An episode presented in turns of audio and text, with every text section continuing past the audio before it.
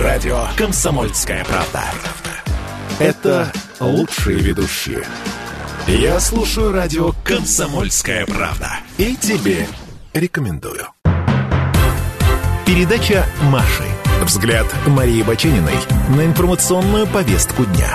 Просто о сложном, с оптимизмом о грустном, с иронией о пафосном. Здравствуйте, друзья. В эфире «Комсомольская правда». Вы ее слушаете, вы можете ее смотреть на канале YouTube «Комсомольской правды». Там можно слушать, смотреть, чат есть. Мария Баченина здесь, все верно. Сегодня, двадцать третьего июля, в четырнадцать часов по московскому времени, состоится открытие грустной Олимпиады. Я без иронии. Так оно и есть. А, помните, профессор Преображенский советовал: «И, Боже вас храни, не читайте до обеда советских газет». Про иностранные он ничего, кажется, не говорил, поэтому я начну с британской «Guardian». «Россия во всем, кроме названия. Команда «Рок» едет в Токио с осадным менталитетом». Так и заглавлена статья за авторством Эндрю Рота в британской The Guardian. Он специалист по Москве, как раз в этой британской газете работал и в американской газете. Я, с вашего позволения, переведу на понятный язык, на, на тот язык, как, вернее, в те слова облечу это название, как оно должно звучать. Западные СМИ дискредитируют попытки Олимпийского комитета России избежать скандалов на Олимпиаде. Сначала вроде бы и выеденного яйца ничего не стоит, но эти развернулись. Хотя я понимаю, с другой стороны, когда кое-что горит, и сдавать статью надо, потому что сколько потопал, столько полопал, надо сесть и высосать, ну, из пальца или еще из чего там. Зарассказываю. The Guardian опубликовал статью о действиях российских средств массовой информации и Олимпийском комитете России вот как раз накануне открытия Олимпиады в Токио. Хэштег есть у нас же «We will rock you», то есть это перекличка со знаменитой песней группы The Queen «We will rock you», то есть мы победим тебя, мы сломаем тебя, вот этот посыл. А здесь «рок» как Российский Олимпийский комитет. Этот флешмоб организован российскими звездами, в первую очередь Тины Канделаки, в поддержку наших спортсменов и Олимпийского комитета в Токио. И в статье связали этот хэштег, внимание, я вам такие самые жирные слои даю, с нашей агрессией по поводу допингового скандала. Мол, мы так злимся, мы так исходим на, ну, ладно, на что-то там, не нужно вычеркивать и сами, брызжем ядовитой слюной, что вот объявили флешмоб. Вообще флешмоб – это дело обычное. К этой же теме про хэштег и флешмоб, который организовал, я еще раз напомню, в поддержку олимпийцев Тина Канделаки, автор статьи вспоминает, это мой любимый фрагмент, про певца Тимати, который поддержал этот флешмоб. И, ну хорошо, поддержал, и хорошо, ладно, любим мы Тимати, не любим, имеет право. Но вы послушайте, пожалуйста, как он об этом пишет, я вам цитирую. К ней, это, кстати, или к флешмобу, присоединился Тимати, рэпер и предприниматель, ранее фигурировавший в треке «Мой лучший друг, президент Путин». Ну, если это перевести на художественный язык, исполнявший, да, песню «Мой лучший друг, президент Путин».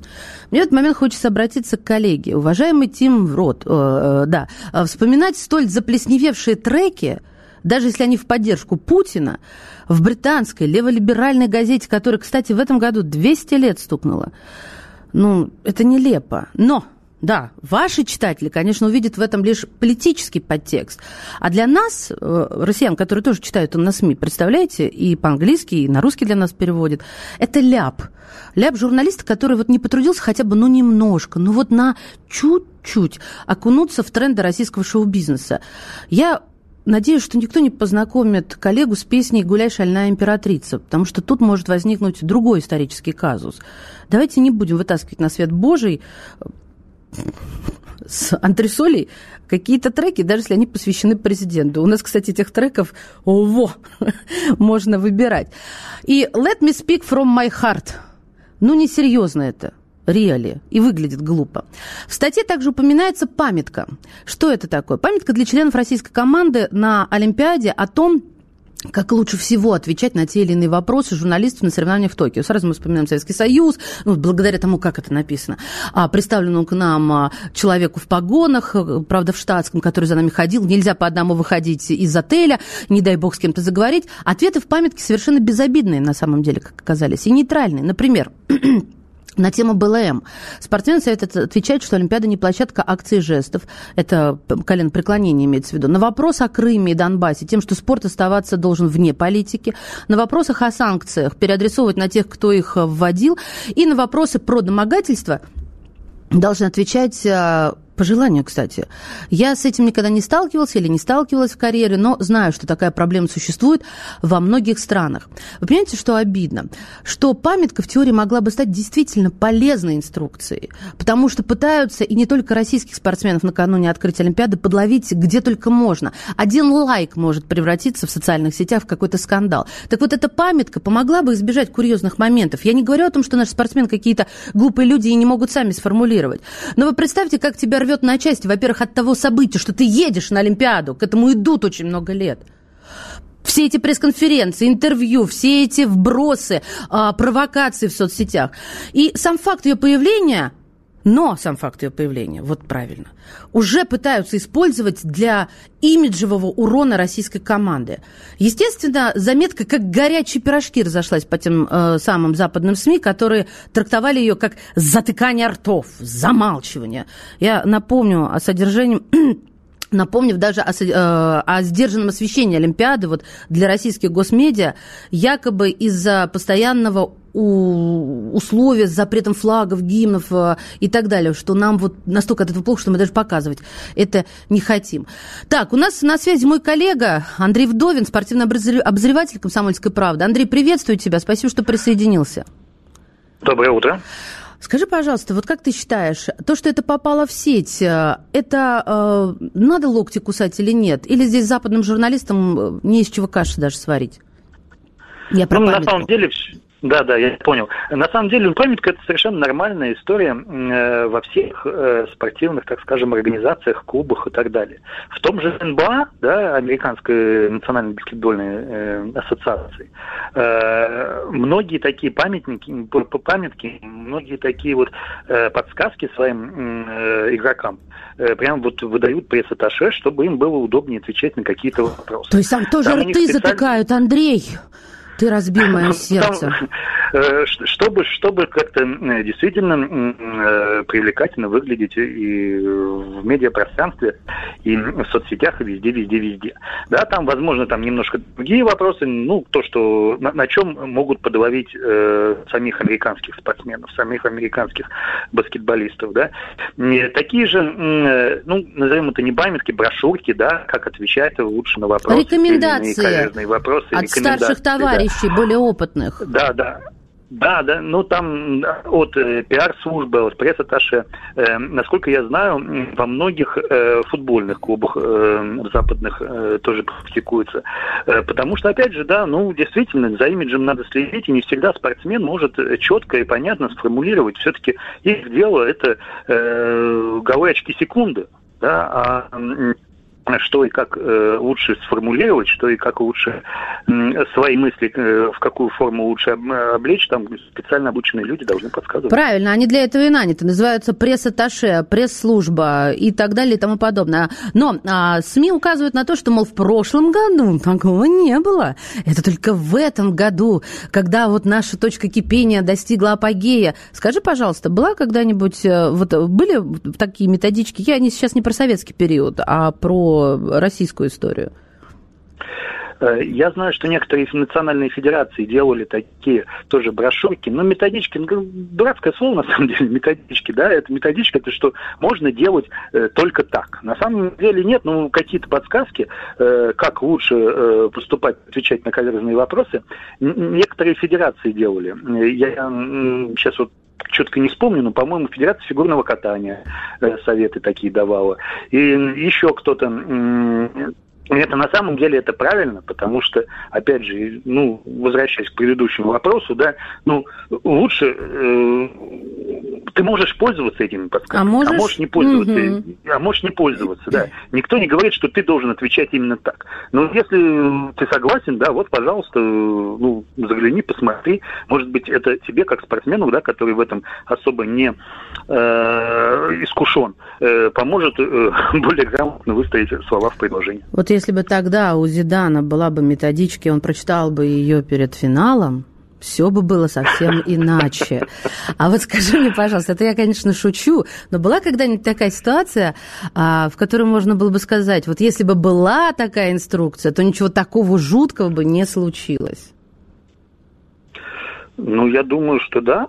Да. Когда подлавливали именно на словах? Я, конечно, сейчас не буду физически какие-то действия обозначать, а вот именно когда ответил не в попад. Ну, мы же помним совсем недавно, Евро две тысячи двадцать. Роналду переставил две бутылки. Переставил, он рта еще не открыл. Он переставил две бутылки Кока-Колы в сторону от себя. И после этого жеста акции Кока-Колы упали. Ну, правда, они потом снова поднялись, все, все с компанией в порядке. Тем не менее, вы видите, да? Да, да? Немножко не за это. Но я, я бы вспомнил другую историю. Я, например, помню, как футболист Глушаков, будучи еще футболистом московского «Спартака», неосторожно поставил лайк под э, критическим стихотворением э, в адрес главного тренера Максима Карреры. Что тогда началось? До сих пор э, фанаты «Спартака» ненавидят Глушакова.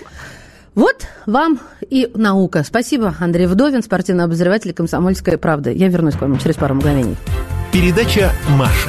Взгляд Марии Бачениной на информационную повестку дня. Просто о сложном, с оптимизмом о грустном, с иронией о пафосном. Здравствуйте. Мария Баченина, прямой эфир, радио «Комсомольская правда». Наш народ очень сложно переносит кризис, потери, ограничения. Сложность еще истории в том, что э, трагедия, которая разыгрывается, трагедия пандемии, входит в клин со стабильностью и с развитием, которого мы с вами требуем, мы, население. Второй год мы и весь мир живем в постоянном стрессе, и мы... Россия, наш народ, давайте так лучше. Вполне себе на генетическом, я бы сказала, уровне понимаем, что вот такие стрессы – это предтеча возможных, это ключевое слово, потрясений. Поэтому мы с вами снижаем что? Траты. Конечно, многие потеряли в доходах, но и откладывают на черный день, и, что печально, заливают стресс алкоголем, само собой. Я это не просто так сочинила и вам рассказала. Проведенная Нельсон Айкью, одной из крупнейших независимых компаний, проводящих маркетинговые исследования в индустрии товаров повседневного спроса, исследование выявило, что шестьдесят восемь процентов россиян ограничивают себя в развлечениях вне дома. Это почти семьдесят процентов. Почти семьдесят процентов, без трех процентов, в покупке новой одежды. шестьдесят процентов в походах в кафе и рестораны. Это я в процентах. пятьдесят четыре процента в отпуске. То есть половина страны, даже чуть больше, в отпуск не поехала, отдыхать не будет. Стресс усилится. Падение потребительской активности подтверждают такие же ритейлеры, как икс пять Group. Во втором квартале двадцать первого года по сравнению с прошлым годом средний чек в пятерочке сократился на восемь целых пять десятых процента и составил триста девяносто четыре рубля. В перекрестке на девятнадцать процентов, я округляю, чтобы было проще воспринимать, и составил пятьсот девяносто рублей. Рост показал только крепкий алкоголь. Несмотря на высокие результаты прошлого пандемийного года, когда россияне сидели по домам, в этом году продажи водки массового, не элитного, массового сегмента бьют рекорды и показывают двенадцать процентов при росте к результатам двадцатого года. Несмотря или благодаря оптимистичным отчетам чиновников о росте реальных доходов населения, это самое население продолжает экономить деньги и выпивать. Я мягко стараюсь говорить, чтобы никого не обидеть. И, возможно, надеяться на что? Вот только на что. Я вам вопрос, уважаемые слушатели, хочу задать. Вы верите в восстановление экономики страны или уже нет? Несмотря или благодаря оптимистичным прогнозам чиновников правительства. У нас в эфире экономист, обозреватель «Эхо Петербурга», автор телеграммы «Деньги и песец» Дмитрий Параковьев. Дмитрий, здравствуйте. Здравствуйте. Спасибо, что присоединились. Я вам такой же вопрос сначала задам, как и слушателям. Вы верите в восстановление экономики? Если э, вы отойдите от своей профессиональной деформации, деятельности, да, вот просто как, как человека спрашиваю. Как человек отвечу все равно с профессиональной деформацией. Какую именно? У нас в России три экономики. Есть экономика больших корпораций, которые тесно завязаны на государство. Там все очень хорошо, и там никаких проблем нет. Есть экономика, условно говоря, там, региональных компаний, которые завязаны на региональные власти. Там чуть-чуть хуже, но все прекрасно. Есть потребительская экономика, там никакого восстановления не просматривается. Вот я о ней, наверное, каждый жить мы с вами лучше будем или нет? Каждый спасается в одиночку. Угу. Опять же, это как в известном анекдоте про будущих людей при коммунизме, да? Там в Пекине отвечали, что не будут, в Белграде отвечали, что будут, а в Москве подходили к вопросу диалектически. У кого будут, у кого нет. Хорошо. У нас э, зависит от того, э, что не... Э, зависит от того, где кто будет работать и кто куда будет пробиваться. Для экономического роста перспектив нет, а вот для отдельного такого каждый спасается в одиночку, знаете, как на «Титанике». Я понимаю. Тут еще просто заголовки душу согрели, как говорится. Ритейлеры, я думаю, что вы читали, уверена. Ритейлеры спрогнозировали рост цен на одежду и обувь осенью. А, ну и причину указывают. Рост цен на перевозку и сырье. Вот все правда? Или бежите в Ашан за одеждой собственной марки, ашанской, которая, кстати, тоже не копеечная? Или это они так нас в магазины загоняют? Значит, нет. Это, вот так они нас загоняют в магазины, потому что в цене, если говорить о перевозке, то э, до интернета, условно говоря, перевозка футболки из Китая в контейнер стоила один цент. Ну, пускай она будет пять центов, стоила до пандемии. Пускай она сейчас будет стоить десять центов. Это семь рублей на цене футболки, да, понимаете, там, ну, десять рублей на цене футболки. А ценовой шаг начинается в том же Ашане, там, пятьдесят, там, девяносто девять рублей, понимаем. Да. То есть э, перевозка нет. Перевозка – это такие копейки, это десятирублевая монета на одной футболке. Ничего не дает. Сырье, да, но есть сырье разного качества, с этим сложная история. Другое дело, что цены будут расти не по внешним причинам, а по внутренним. Это отражение нашего внутреннего кризиса потребительского рынка. Слушайте, с люксом у нас вообще все прекрасно. Он прекрасно продается и не сильно даже дорожает. Да? У нас будет падение ассортимента, у нас будет его сокращение конкуренции. Те, кто останутся, будут повышать цены, чтобы отбить аренду, отбить свои расходы, да, и постараться снять деньги с тех, кто пока еще может платить. А что вообще на рынке останется? Вот люксовый сегмент, я все жду, когда же он обвалится. Или никогда, этот не... никогда. Он, он, он, я он отрастет. Это, это верхний контур экономики, там люди купаются. Там в деньгах, наши, да? Угу. Да, там наши актерки и содержащие их полковники, они купаются в деньгах, там все прекрасно. Там люкс-люкс. Вы каким-то да, прошлым живете, купаться. Уже актерки не купаются, там совсем другие э, девчонки. Инста, инстагр, инстасамки там, да, назовем так, так инстасамки. Значит, купают. Рост цен действительно будет. И еще один из заголовок, пока остается время, хочу с вами обсудить. Измерение инфляционных ожиданий и потребительских настроений на основе опросов населения. Это то, о чем сообщил ЦБ Российской Федерации об исследовании. Да. Вот переведите на доступный язык для всех нас, пожалуйста, и что это означает? Значит, это означает действительно исследование Центрального банка. Это сейчас лучшие обзоры потребительского рынка, всем советую их читать. И а, они говорят о том, что большая часть людей все болезненнее реагирует на рост цен. На самом деле у нас нет такого ураганного роста цен, который показывают опросы, но, если, но с точки зрения людей это по-другому. Если у вас становится меньше денег, то рост цен для вас кажется все более и более болезненным. Понимаете, в чем дело? Конечно. Не то, чтобы у нас... Э, и потом человек определяет свое потребительское поведение, он ходит в магазин, исходя не из того, сколько денег у него сейчас или сколько у него было, а сколько он ожидает получить в будущем. И если человек видит, что перспектив роста его заработка нет, он... Э, ему кажется, что все вокруг становится недоступным. Так что инфляция, конечно, это не, не росстатовский шик в разных категориях. Она, она у нас вообще, если честно, не снижалась никогда последние годы меньше десяти процентов. Так вот, в среднем на последние десять лет те же восемь-девять процентов, десять процентов. И она идет, никуда не деться, особенно в нижнем таком сегменте. Вот. Поэтому э, люди чувствуют, что что-то идет сильно не так, и что им все труднее и труднее покупать э, то, что им хочется. В общем, какая-то, какая-то беспроцветная фигня, извините меня за выражение. Еще Нет, см... люди стараются сами, каждый старается себе как-то...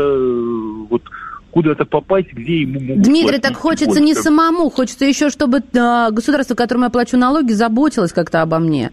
Нет, оно не будет заботиться, оно воспринимает вас как человека, который претендует на его валютную выручку, угу. на его заработки. Прощай, на... социальное государство. Я еще смотрю... Э, да-да-да, прошу прощения, что перебиваю. Смотрю на СМС-портал. Я же задала слушателям вопрос, верите ли вы в восстановление экономики. Из э, э, большого количества ответов нет, всего лишь один «да». Э, и то с ошибкой. Но а мне понравилось вот какое сообщение. Сейчас с таджиком начнем песню, имеется в виду гастарбайтеры, чтобы не оскорблять никого. Сейчас с гастарбайтером пенсию начнем платить и заживем. Вы как-то связываете ухудшение э, нашей вот финансовой м, ситуации просто вот каждого по отдельности с вот этим решением, что будут платить гастарбайтерам пенсию? Нет, нет, будут платить это не пенсии, это тем, кто здесь платил налоги, тем, кто, условно говоря, заработал себе эту пенсию, да, за, там, внеся там определенную сумму в пенсионный фонд. Это такие мелочи, слушайте, это нет, не от этого у нас проблемы. Просто-напросто все волнуются, что, мол, своих еще м, пенсионеров не осчастливили, пенсии не индексируются работающим пенсионерам, а тут начинают другим платить. Я могу сказать, у нас буквально в июне вышел прекрасный доклад Института социальных проблем вот, Академии наук. Да? И там говорят, что да, люди очень недовольны, люди там волнуются, люди раздражают рост цен и так далее. Когда людей спрашивают, вы готовы предпринимать что-то, чтобы изменить эту ситуацию? Да, люди говорят, нет, ни в коем случае. двадцать процентов говорят, ни в коем случае, там остальные говорят, нет, вот там семь-восемь процентов говорят, да, я там готов подписать петицию, может быть, как-нибудь, нет. Mm-hmm. Люди абсолютно лояльны, и, соответственно, власти говорят, а зачем, если это не создает им никаких угроз, никаких проблем. Все, да, все бурчат, но все голосуют так, как положено, и никаких проблем не, не говорят. Вот он, свет в оконце. То есть здесь, получается, ключ к ларцу, в котором лежит счастье или смерть Кощеева. Не знаю, это все риторика, я в сказки уходить не буду. Спасибо большое. Знаю, что вы торопитесь на мероприятие и даже задерж... задержались ради разговора в эфире «Комсомольская правда». Экономист, обозреватель «Эхо Петербурга», автор телеграм-канала «Деньги и беседы» Дмитрий Параковьев. Сергей из Саратова, вот двадцать пять секунд, ваше мнение, верите, не верите, и чем сердце успокоится? Смотрите, я верю, как оптимист, но mm-hmm. очень медленно это все будет. Я хотел что сказать. Я работал коммерческим директором в одной производственной компании, делали настольные игры для детей, ну, из картона вот это. Быстрее. И когда вышел, выходит новая игра, вызывает главный и говорит, за сколько ты ее продашь? Я говорю, она, я ее продам за двести рублей. И от этого и плясали. То есть не себестоимость игры считали, и там тридцать процентов прибыли, а считали просто от того, что за двести я ее продам, значит все, мы ее продаем. Если маржа маленькая там, а то бывает и двести, и триста процентов. Все, уходим. пять секунд. Спасибо. Спасибо за то, что дозвонились. Будьте со мной. Передача Маши. Взгляд Марии Бачениной на информационную повестку дня. Просто о сложном, с оптимизмом о грустном, с иронией о пафосном. Как-то вдогонку все пришло. Я не верю, я знаю, что никакого роста экономики при нынешней власти не будет. Социализм или смерть. Вот так вот. Очень пафосно. Прогнозы всегда были радужные, ну и так далее. Слушайте, у нас сейчас тема, на мой взгляд, она достаточно коррелируется с предыдущей, про то, что с пятнадцатого июня по пятнадцатого июля в России проходили учения по изоляции Рунета. Об этом сообщили СМИ. И э, я вам напомню про закон об изоляции Рунета. Он вступил в силу аж еще в две тысячи девятнадцатом году, первого ноября. Он предполагает, что российские власти могут контролировать все точки передачи данных, знакомое словосочетание, за границу, то есть все контролировать, что уходит за рубеж, и маршрутизацию трафика, ну, то есть что, кто куда отправляет и входит, выходит, в том числе с помощью специального оборудования у провайдеров. Также предусмотрена возможность создать инфраструктуру, которая позволит Рунету работать, если провайдеры не смогут подключиться к зарубежным корневым серверам интернета. Извините за некую сложность, я просто процитировала закон. По поводу вот этих учений, которые то были, то не были, я имею в виду, это не первое учение, они отменялись из-за пандемии. В документах не, не указано, чему были посвящены учения и чем они закончились. Сообщается ли, что э, подготовить отчетные материалы планируется до тридцать первого августа. Я хотела бы у вас спросить. Во-первых, знаете, вот просто вот мысли э, по поводу нескольких вопросов хотелось бы ваши услышать. Во-первых, вы понимаете, зачем это? Выбирайте на свой вкус, потому что мысль не может быть одна, их всегда много. Во-вторых, представляете ли вы себя с изолированным Рунетом, да, вот с таким суверенным Рунетом, суверенным Рунетом, то есть российским интернетом? Вас это вообще не беспокоит? Или это для вас просто-напросто, я даже не знаю, падение какое-то, дно? Или вы понимаете причины? Мне вот, понимаете, со всех сторон хочется вместе с вами как-то эту тему разжевать, что ли, потому что очень часто на поверхности одно, а в глубине, а, вон оно что, тогда, тогда понятно. Еще раз, восемь девять шесть семь двести ровно девять восемь девять семь ноль два. WhatsApp, Telegram, Viber и эс эм эс. С нами на связи Владимир Ульянов, руководитель аналитического центра Zecurion. Владимир Владимирович, здравствуйте. Здравствуйте. Как вы, скажите нам, пожалуйста, объясните, какая главная цель э, вот, всех этих учений и этого закона, освежим, так сказать, в памяти, суверенный интернет наподобие китайского или северокорейского или что-то иное?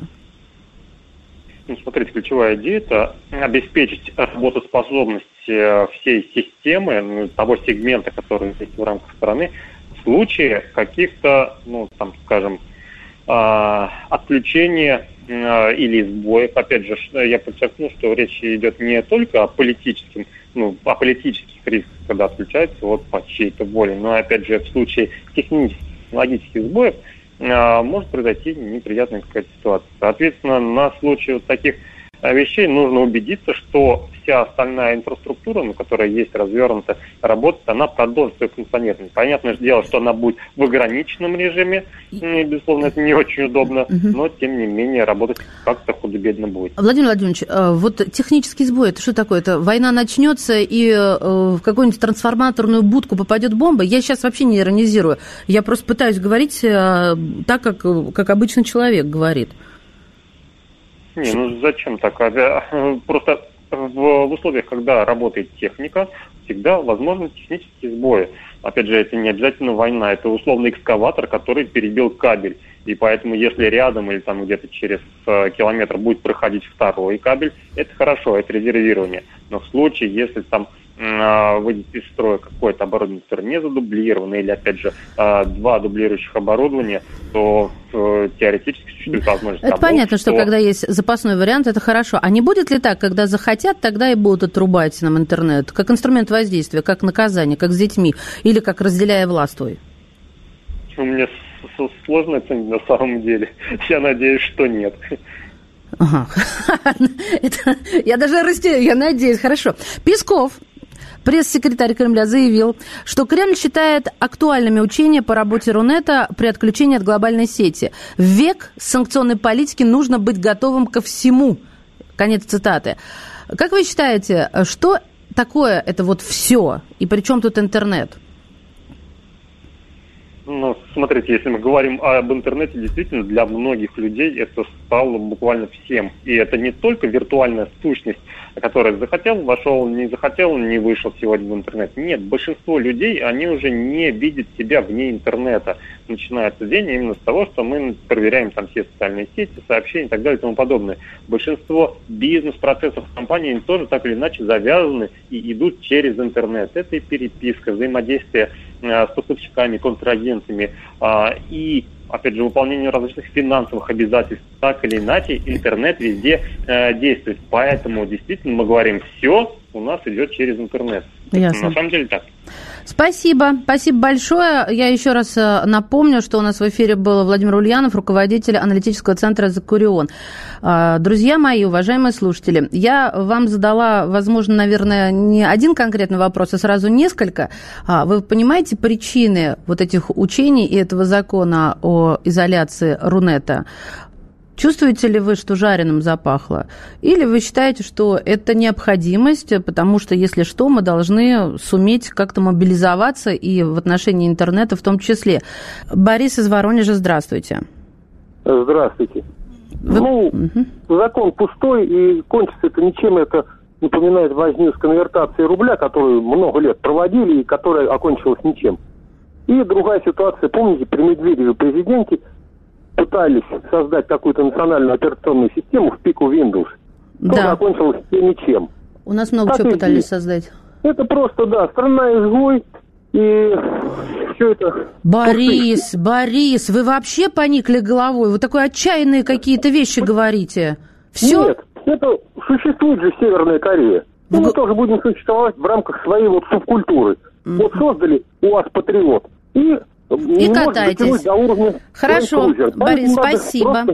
Я просто еще хочу звонки. Нет, я, я поняла мысль, простите, что перебиваю, вижу время, хочу еще звонки взять. Правда, никого, никому рот не, не закрываю, серьезно, чтобы никто не подумал.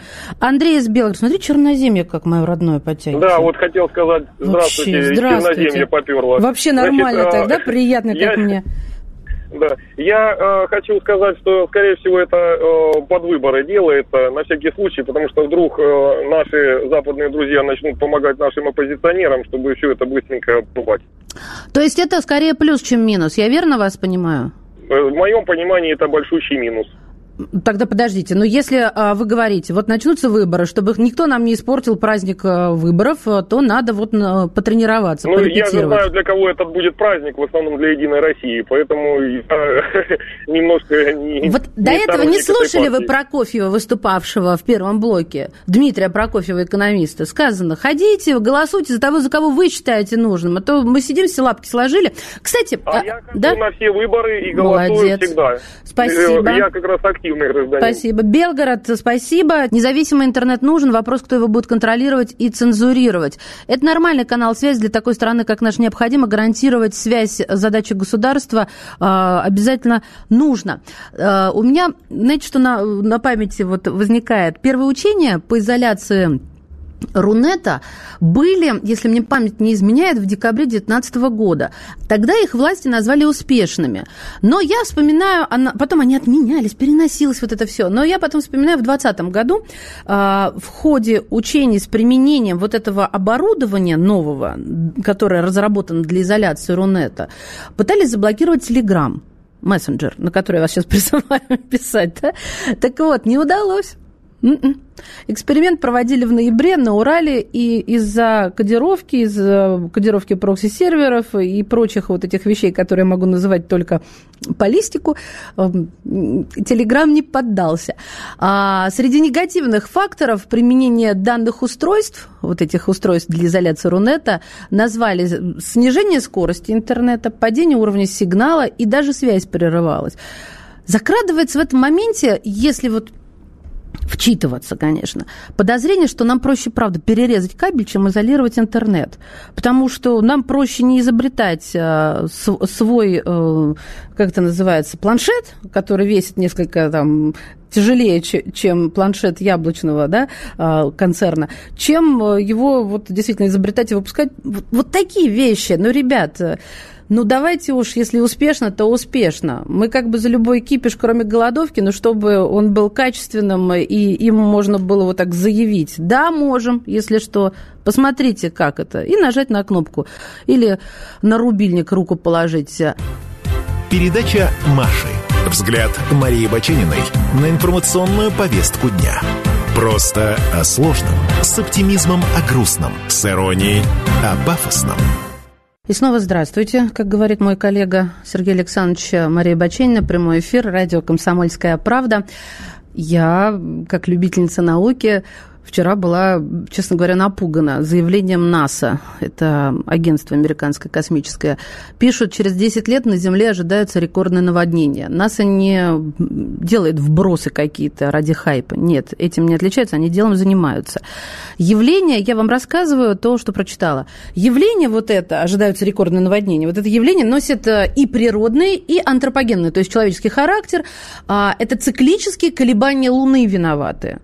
Она ответственна за приливы и отливы земных океанов. И вот эти циклические колебания, я, я сейчас еще не знаю, что это такое, и вы не знаете, хотя не исключаю, что кто-то понимает, мы ждем эксперта. Так вот, эти циклические колебания, мол, накладываются на изменение климата и повышение уровня мирового океана, подъем воды, как раз и обеспечит нам через десять лет рекордные наводнения. Но мы сейчас видим, разве это не рекордные? Что тогда они имеют в виду под рекордными? Через десять лет на Земле будут эти наводнения, и это исследование провели НАСА и университет штата Гавайев. То есть ученые, которые сидят в лабораториях, приложили к этому руку. Это вызвано сочетанием целого ряда факторов.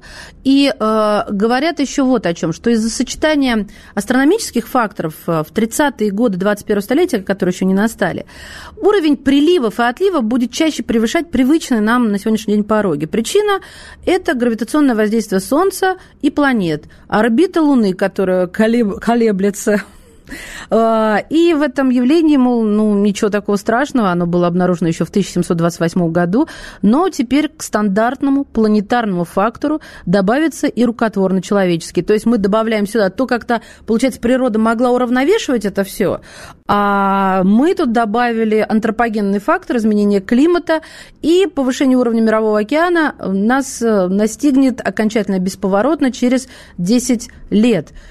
Честно говоря, не очень. Андрей Сергеевич Пешков, заслуженный эколог Российской Федерации, у нас на связи. Андрей Сергеевич, здравствуйте.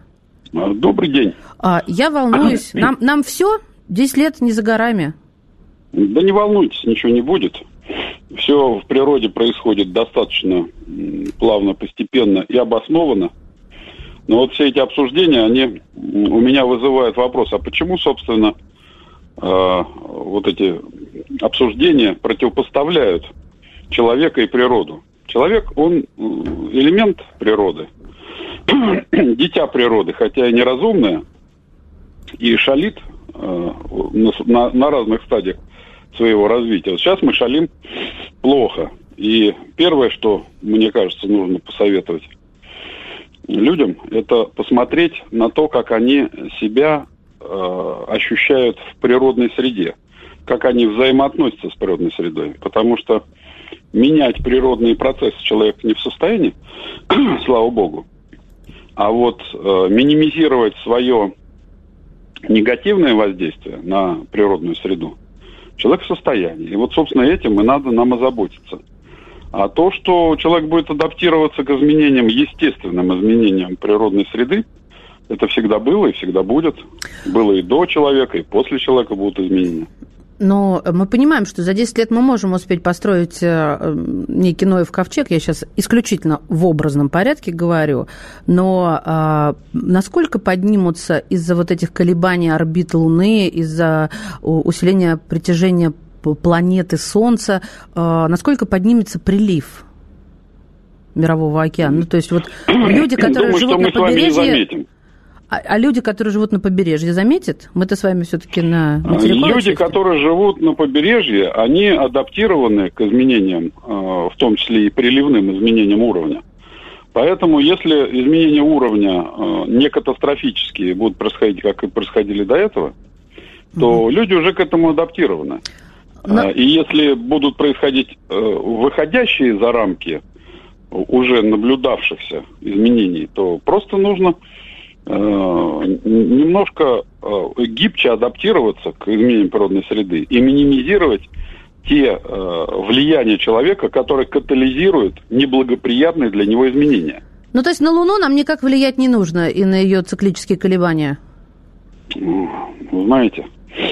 Может, кто-то и мечтает повлиять на Луну, но вряд ли это возможно. Ну, мы о формировании мечтаем, то есть это что же влияние еще какое?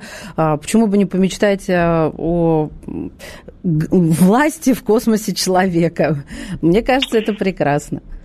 Да это отвратительно, потому что влияние на природу, вот такое, которое мы сейчас...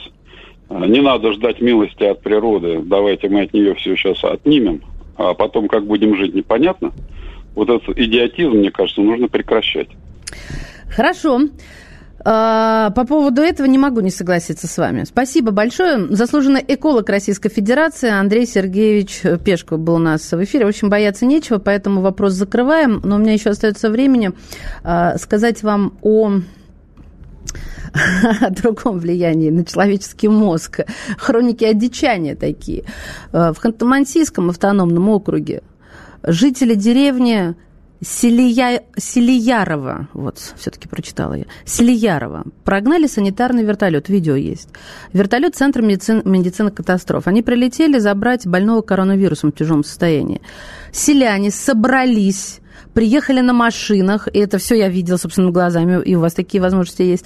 И они обвинили врачей в том, что они прилетели, чтобы завести в деревню коронавирус и чипирование, и погубить всех жителей деревни Селиярово в Хмау. На видео видно, как в итоге агрессивные действия деревенских людей, жителей, вынуждают врачей не забирать этого их селянина, их как сказать, земляка, да, а они загружают пустой бокс обратно в вертолет и поднимаются в воздух. Что люди им кричат вслед? Чтобы они забирали свою заразу. Вы поняли, на что? И улетали поскорей, пока не сожгли их вертолет. Это что, у нас новые девяностые какие-то? А новые темные века? Я помню прекрасно, что история России всегда бегает по кругу.